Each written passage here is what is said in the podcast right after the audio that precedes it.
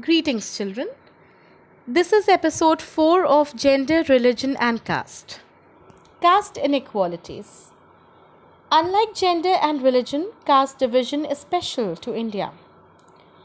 All societies have some kind of social inequality and some form of division of labor.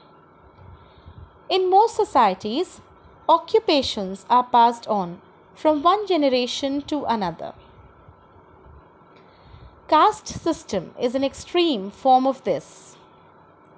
What makes it difficult from other societies is that in this system, hereditary occupational division was sanctioned by rituals.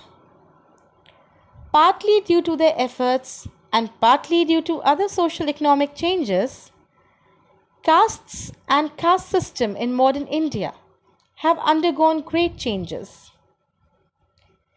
With economic development, large scale urbanization, growth of literacy and education, occupational mobility, and weakening of the position of landlords in the villages, the old notions of caste hierarchy are breaking down. Some definitions Urbanization Shift of population from rural areas to urban areas. Occupational mobility Shift from one occupation to another, usually when a new generation takes up occupations other than those practiced by their ancestors.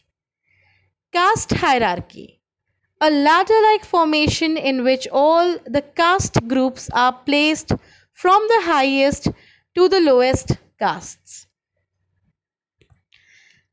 Now, most of the times in urban areas, it does not matter much who is walking along next to us on a street or eating at the next table in a restaurant. The Constitution of India prohibited any caste based discrimination and laid the foundations of policies to reverse the injustices of the caste system. Caste in politics. Caste can take various forms in politics. When parties choose candidates in elections, they keep in mind the caste composition of the electorate and nominate candidates from different castes so as to muster necessary support to win elections. When governments are formed, political parties usually take care that representatives of different castes and tribes find a place in it. Political parties and candidates in elections make appeals to caste sentiment to muster support. Some political parties are known to favor some castes and are seen as their representatives. Universal adult franchise and the principle of one person, one vote compelled all political leaders to gear up to the task of mobilizing and securing political support. It also brought new consciousness among the people of castes that were, till now, treated as inferior and low.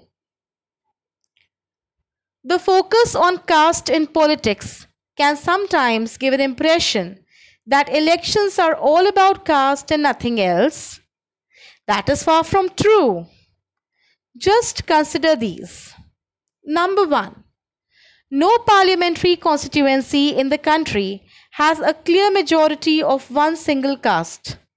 So, every candidate and party needs to win the confidence of more than one caste and community to win elections.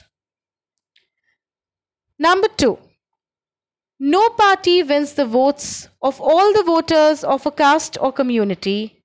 When people say that a caste is a vote bank of one party, it usually means that a large proportion of the voters from that caste vote for that party. 3. Many political parties may put up candidates from the same caste if that caste is believed to dominate the electorate in a particular constituency, some voters have more than one candidate from their caste, while many voters have no candidate from their caste. And 4. The ruling party and the sitting MP or MLA frequently lose elections in our country. That could not have happened if all castes and communities were frozen in their political preferences.